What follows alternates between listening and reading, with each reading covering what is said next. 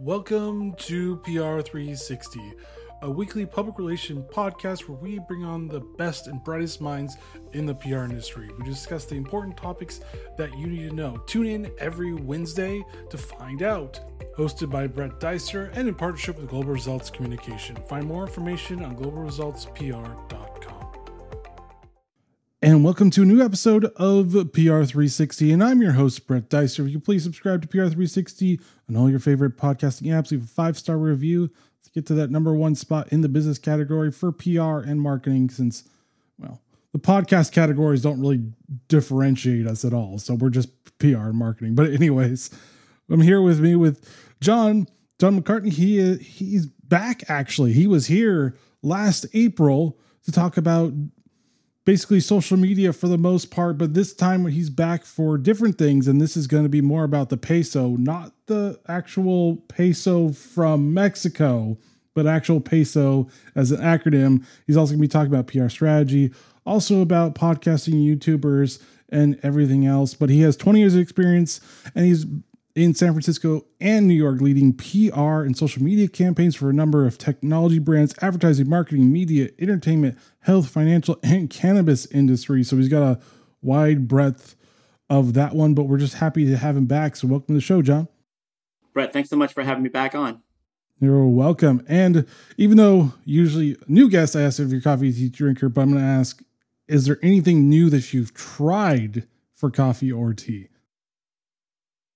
No, I haven't. I'm still coffee. Um, I remember the last time I was on your program, um, I talked about uh, starting to create my own cold brew, but uh, for the most part, every day I just drink like 12 um, ounces of coffee, and you know I usually make it through one of these like Nespresso machines and just a little like hazelnut creamer, and I'm good to go.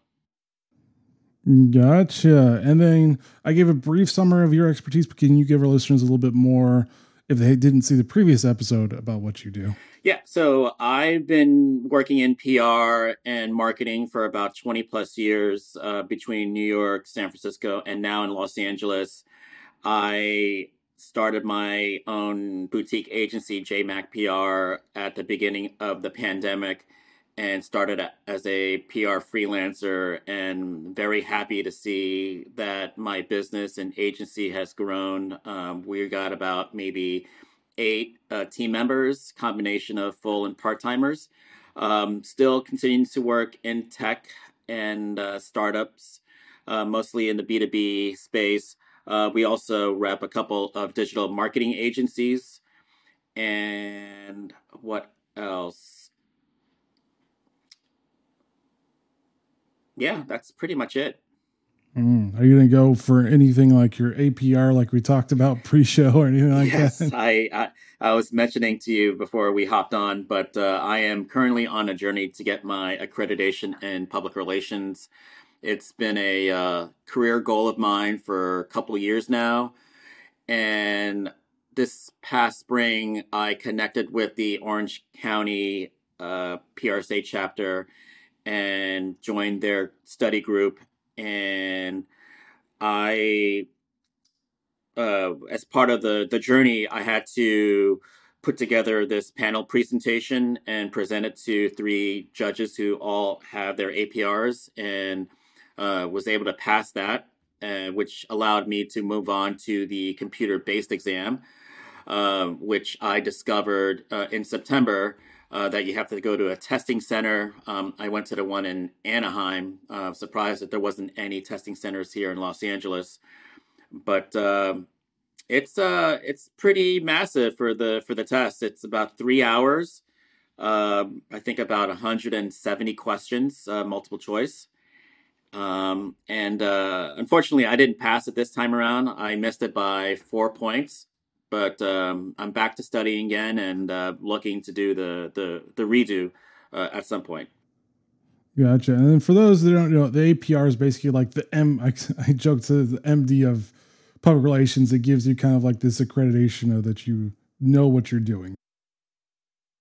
Yeah, and I got to say that um, studying for this uh, APR, um, it allowed me to uh, sort of discover some some key things um, that I could start uh, using in our PR programs for clients. Um, there's this thing that they call like RPI, which is like research, planning, implementation, and evaluation, and um, and and also just knowing the differences between goals and objectives. And when you come up with an object, objective, um, it has to sort of be realistic, um, and using that uh, smart um, acronym, I believe. Um, um, there's there's got to be a certain goal um, within a certain time frame, and but that was one of the key things that I uh, discovered. But I think overall, you know, passing that panel presentation and putting that presentation together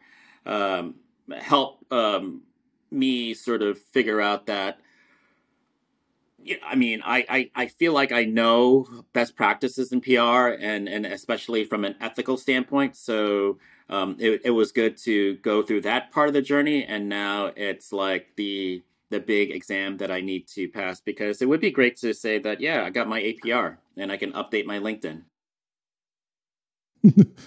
True.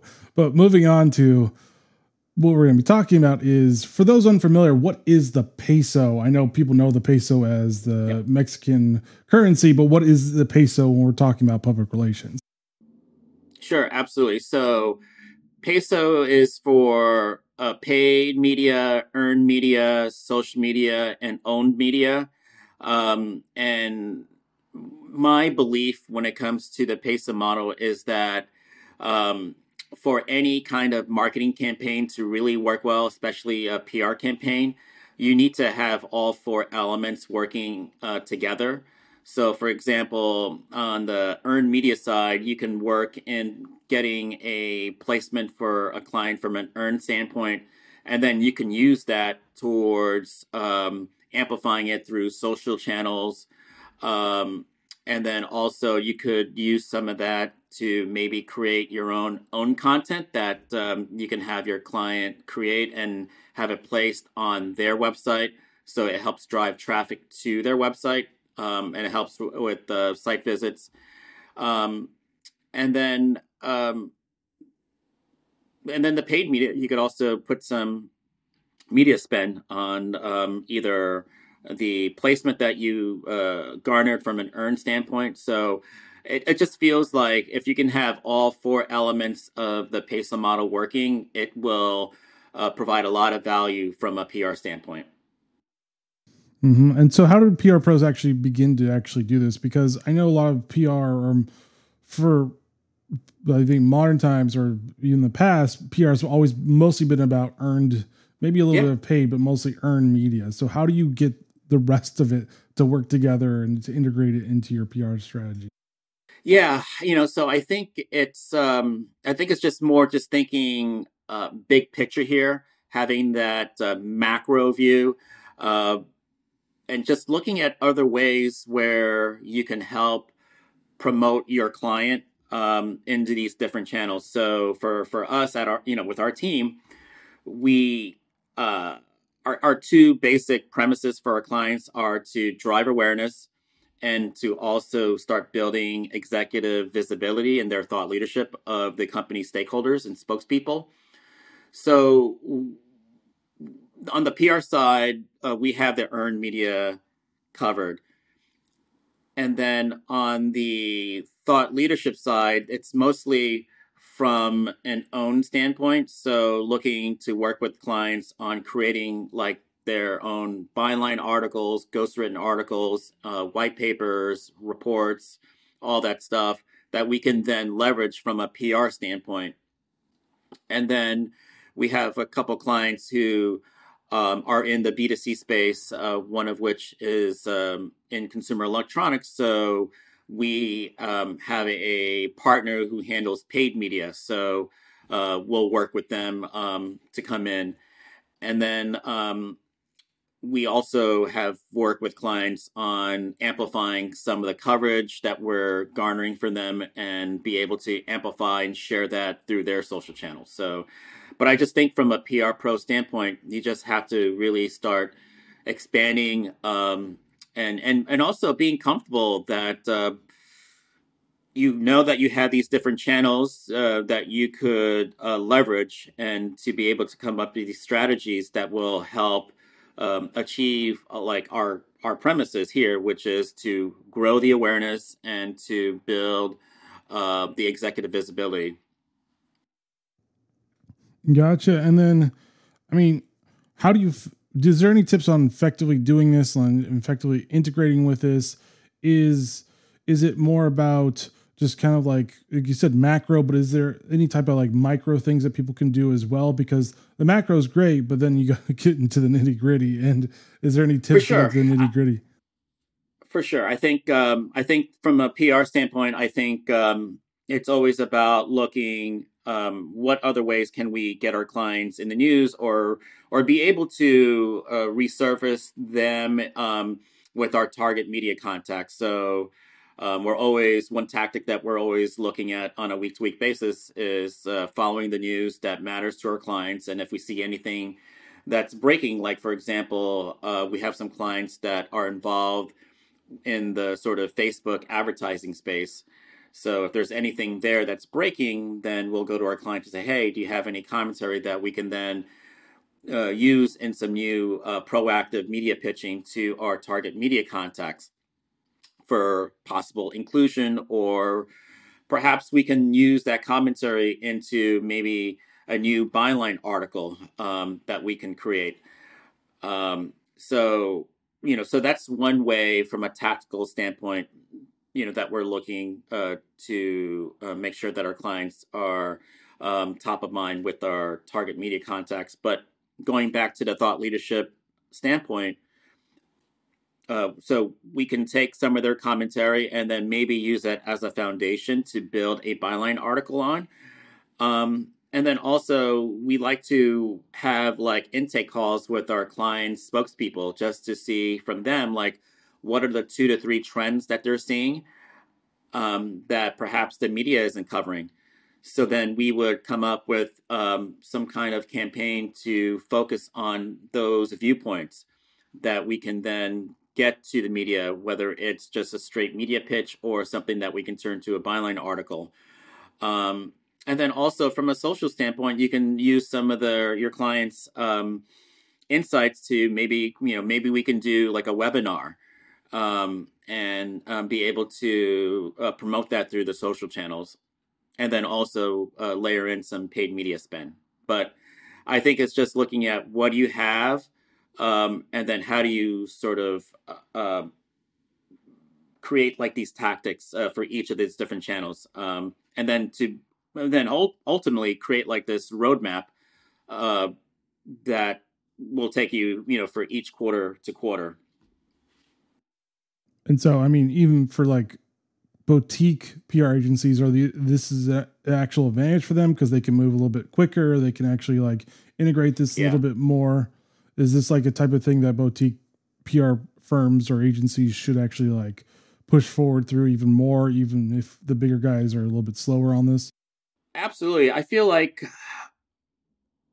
there's an opportunity there, especially for uh, boutique agencies like ours. Um, you know, we're in a really good spot because where we've been called, we've been very nimble, we've been very scrappy.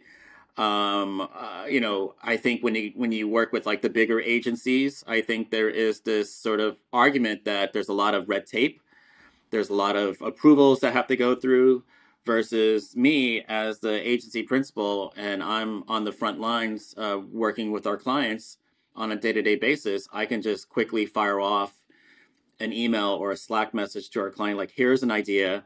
What do you think? And to be able to just get that thing and, and going um, so I do think there are some other benefits um, from a boutique agency standpoint um, that I would love to also talk about during this interview. Hmm.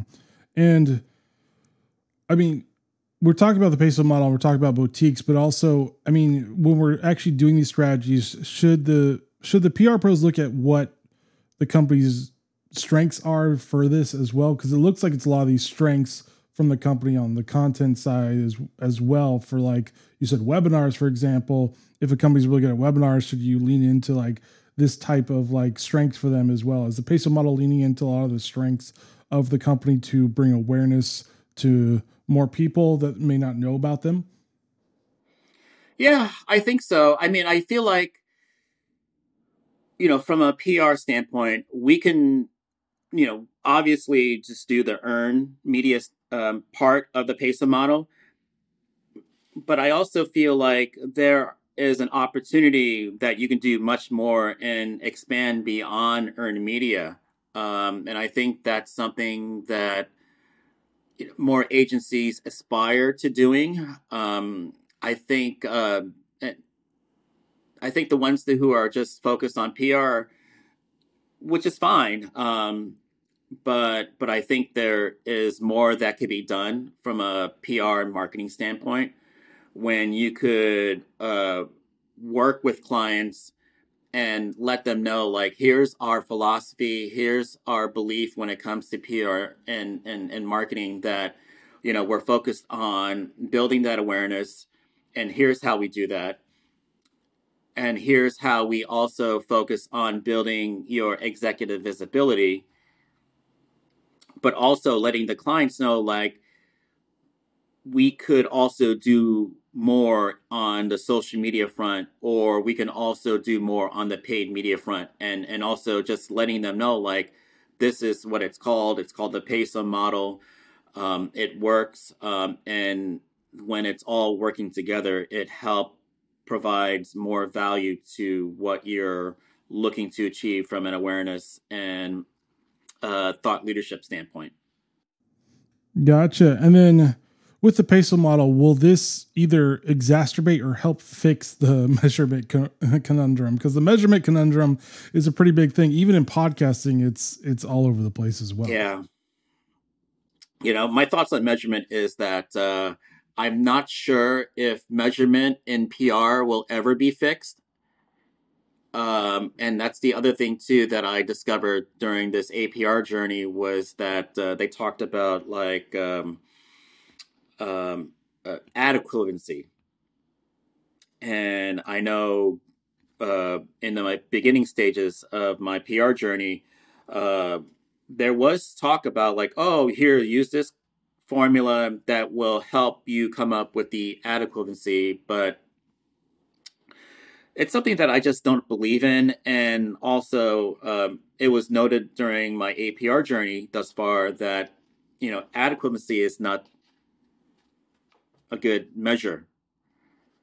Um, so I do think that um, there uh, that the measurement uh, for PR professionals still needs to be fixed. Um, I know for now we're just using um, reach as our sort of measurement. So that means like looking at a website's uh, monthly uniques, looking at a YouTube channel subscribers, um, you know, and also asking our clients to give us access to their Google Analytics because that is still an area that I believe will showcase the efficacy of a PR campaign. So, like, for example, if we were to get coverage for a particular client, and in the article, uh, they hyperlink to our client's homepage, then we can show the client the connecting of the dots between here's the announcement,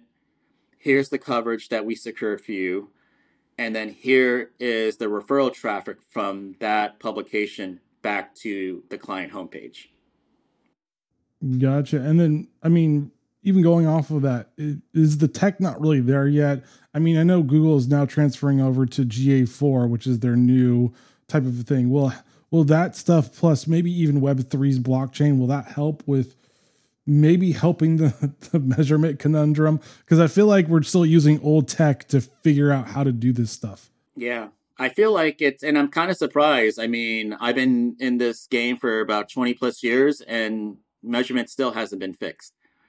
Um, so, as someone who works in technology, I still uh, hold out belief for innovation that something down the road might come up and will help solve that measurement problem. Hmm.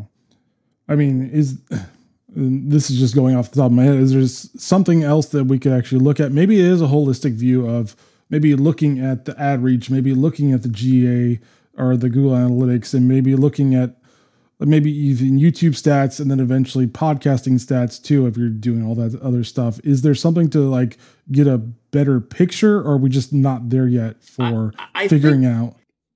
I think we're almost there. So uh, a number of our clients are in the ad tech space. So measurement um, in advertising is a topic that continues to be covered by the news. And the one argument that they always bring up, I was just actually in New York a couple weeks ago for Advertising Week, and I remember attending one of the panels, and it was brought up or resurfaced that um, measurement nirvana when it comes to advertising is making sure that you're reaching the right person at the right place at the right time. So, like for example, you know, you could be watching Hulu, and maybe in your household you have just one Hulu account and then you have a family, but you're watching a particular program, and then you get some advertising that you're like, that doesn't, you know, this isn't relevant to me. So, you know, I think using that premise about like right person, right place, right time, um, how do we sort of transfer that to a PR standpoint? Um, because you know, there's a lot of information there's a lot of different channels, but how are you effectively reaching your target audience at the right time? Hmm. Gotcha. And then for the, I mean, the smaller PR firms, how can they actually figure out their own formulas for this? Because I'm pretty, because PR agencies have to figure out their value for each company. So is there kind of like a method of like at least giving like a big picture to their clients of like, look, this is where this is how well you're doing on YouTube. This is how well you're doing on the reach for your ads. This is how well you're doing on the reach from press because I mean earned is always valuable too. Is there like some type of thing PR agencies or at least the small ones can do that aren't too like expensive or buying all those interesting tech measurements? No, I don't think so. I mean, I so I'm part of the PRSA Counselors Academy, and it's a group comprised of like um, agency owners and principals. Um, and I think the other day someone posted a message about like, hey, what are you all using for measurement? Some people are talking about Meltwater. Um, we use Critical Mention, Talkwalker, um, and um, Google Alerts um, from a monitoring standpoint. But when you're looking at you know these other platforms, and most of them are from a social standpoint, um, it doesn't really transfer over uh, to what we're looking to achieve from a PR standpoint. So usually when we work with clients at the onset, we'll say, provided that we're getting all the necessary materials and assets that we uh, can leverage to be successful, then we'll say like, you know, in six months' time, we will increase your uh, awareness um, in terms of monthly uniques by X percent because that's a way where we can tangibly measure like and calculate all the different monthly uniques for all the publica- publications that um, we pitch to and and get some coverage for um, you know, I think from like a thought leadership visibility standpoint, you know, we'll take a look at like what they've gotten before we started working with them and say by six months we'll get you X amount of secured bylines placed. Um, stuff like that. But I think it goes back to like finding a platform or a system that will provide us with tangible data that we can show clients like here's the measurement and the KPIs that we're looking at and here's the delta uh, between the first day we started working to to now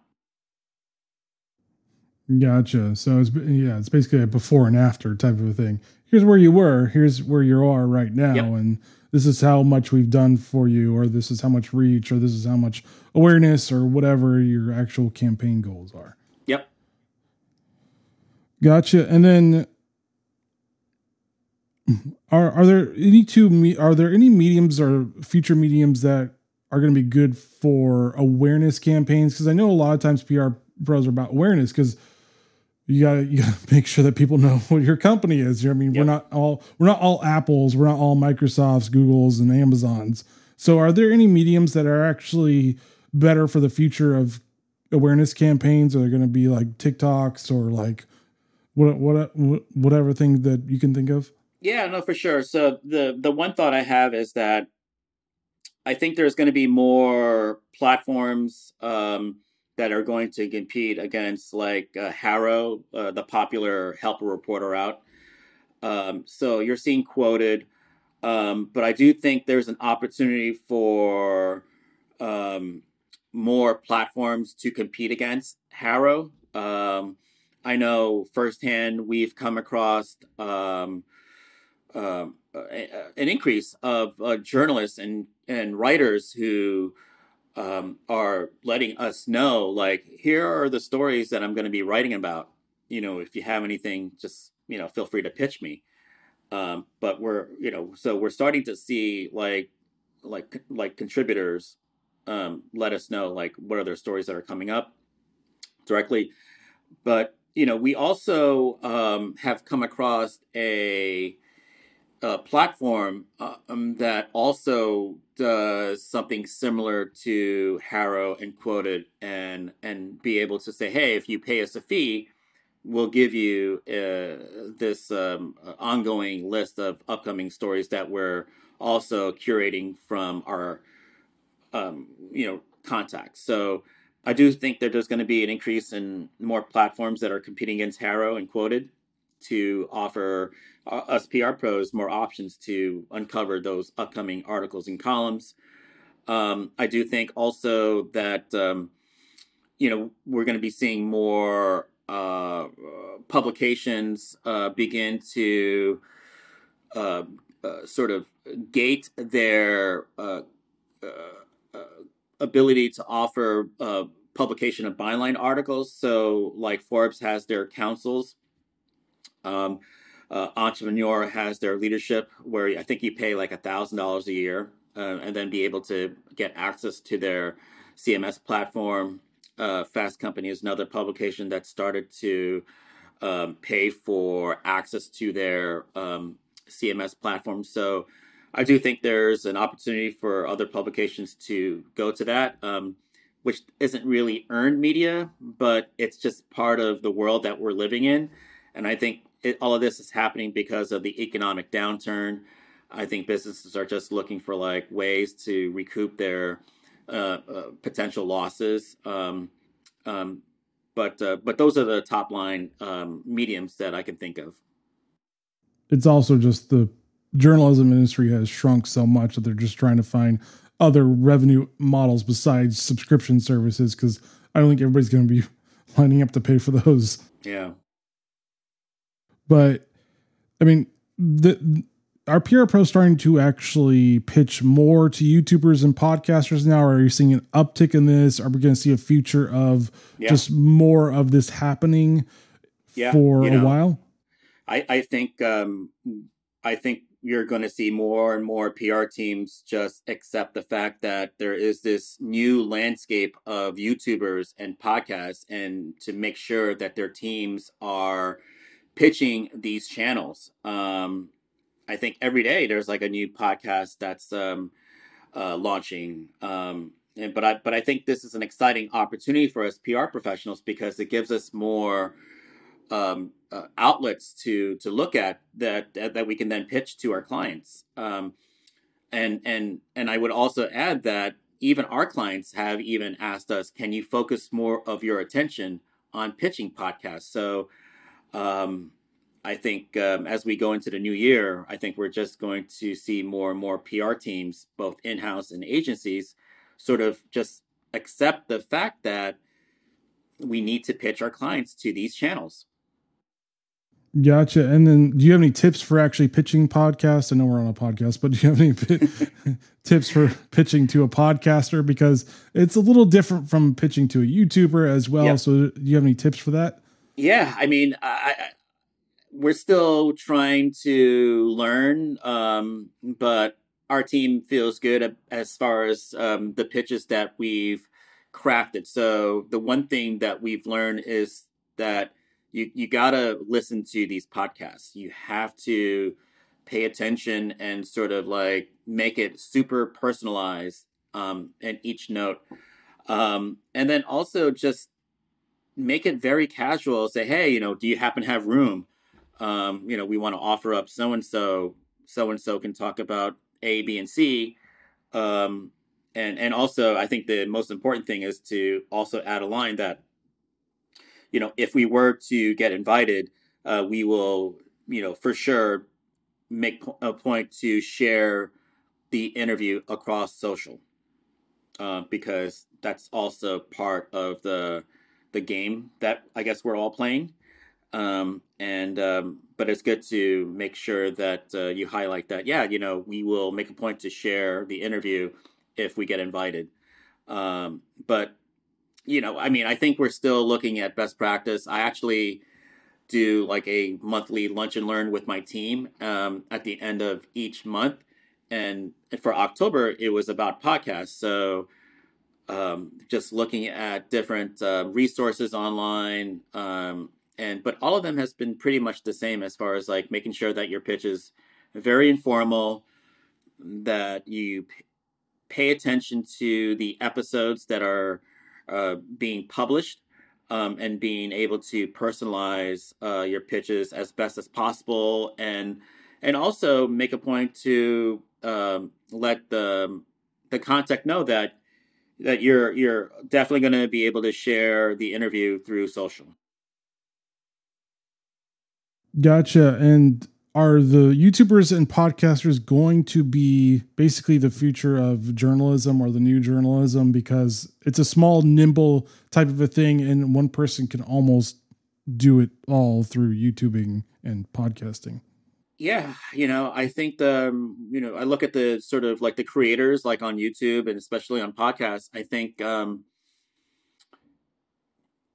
I've always heard that YouTube is like the biggest search engine. Um, but I do think they're both YouTube and podcast presents um, a new sort of landscape for clients to be able to get that awareness and to build their um, thought leadership. But um, but from a news standpoint, I'm not sure. Um, I think um, I think you, I think the traditional news publications are viewed upon in a certain way, and I believe that YouTubers and podcasts are viewed upon in a certain way. So um, I'm not sure if uh, podcasts or YouTubes would be looked at as a go-to source for news. Um, I think it's more for um, other uh, aspects like um, Q and A's or product reviews um, and I think like the traditional media publications are going to continue to be looked at for like hard news. Gotcha. And I mean, almost moving into like TikTok because TikTok is the big thing for, I guess, Gen Z. Gen Z basically is Google is TikTok for Gen Z. So is that going to be an interesting thing for PR pros in the future or in the really short term future? Are we going to have to look into actually like figuring out how to optimize search for TikTok and specifically for TikTok? Yeah, you know, I mean, you know, I mean, I see the data about TikTok and how popular it is with the Gen Z millennial crowd. And I know like a couple of my team members are in that demo, and they've told me that while they don't create TikTok videos, they mostly use it for consumption. Um, and I just think that uh, TikTok definitely for sure could be a place for not for original reporting, but for amplifying the news from these other traditional media publications. Um, I think um, just the reach and scale of TikTok, um, I think it's just so much better um, uh, from an appeal standpoint versus like you know Instagram or Snap. Um, but I do see a lot of great potential and movement for TikTok when it comes to amplifying news and um, and perhaps being looked at more from um, you know maybe in the same vein as like a podcast or a YouTuber, where perhaps you know people will just send a, a pitch to a TikToker and say, hey, you know, can you do a, an interview or Q and A or chat with my client? So I think there's some potential there. Fun question for you. What is your big pet peeve that you want to see gone from PR in 2023? Okay. And I think this is something that also has gone back to when I first started working 20 plus years ago, but um, I would like to see, and this is something that I have probably said before in passing conversation with some of my PR friends, but you know the importance of making sure that you're pitching the right people. Um, you know, I hear from reporters from time to time, like, "Oh, here's another bad pitch," you know, from somebody who doesn't know what I cover. Um, so the goal or the hope here is, you know, from a pet peeve standpoint, that you know, I hope that um, you know we minimize the number of bad pitches are going to the wrong media contacts. And so with that, I mean, it seems like for PR pros to do the wrong pitch to the wrong journalist, it seems like a lot of them just don't know that they've left. And so how do you like minimize that to actually make sure that you get to the right person and not the wrong person. No, I don't like, think they oh, are. Dang, but I, I just also give it to the wrong person. I'm pretty sure a lot of PR pros know not that a lot of PR teams have media lists. I would argue the point that the media list probably isn't updated as often as possible. So I know for our team here, uh, we rate we really make it a point to make sure that every day that we try to make sure that our lists are updated as much as possible, especially before our team does any kind of like proactive media pitching. Um, we always want to make sure, uh, and we do this through a number of different ways through like daily media monitoring, just following the news. We have certain search terms that we start to catalog uh, for some result, results for our clients. That helps us sort of give us a good uh, viewpoint and, and insights to the, the contacts, uh, whether they're on staff or contributors, who we should look to add to our clients' media list. Gotcha. And then where can people find you online? Sure. Uh, we're at www.jmacpr.com.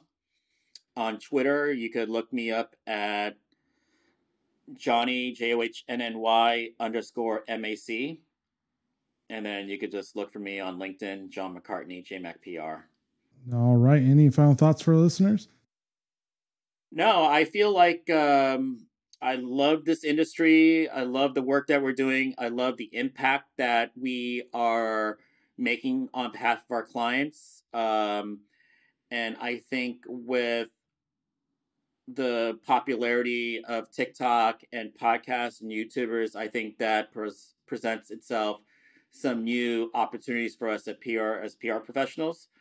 Um, and also, I think that everyone should go for their APR. I think it's a great journey, um, and it's something that uh, not a lot of people have. I mean, if you're looking at the big picture here, but um, if you're able to get your accreditation, I think that's just such a great career goal. All right. Well, thanks, John, for joining PR360 and sharing your knowledge on measurement, on basically pitching podcasts and YouTubers and every everything else in between. Thank you, Brett, for having me on again. And thank you for listening to PR360. As always, please subscribe to PR360 on all your favorite podcasting apps. Leave a five star review. Let's get up to that number one spot in the business category.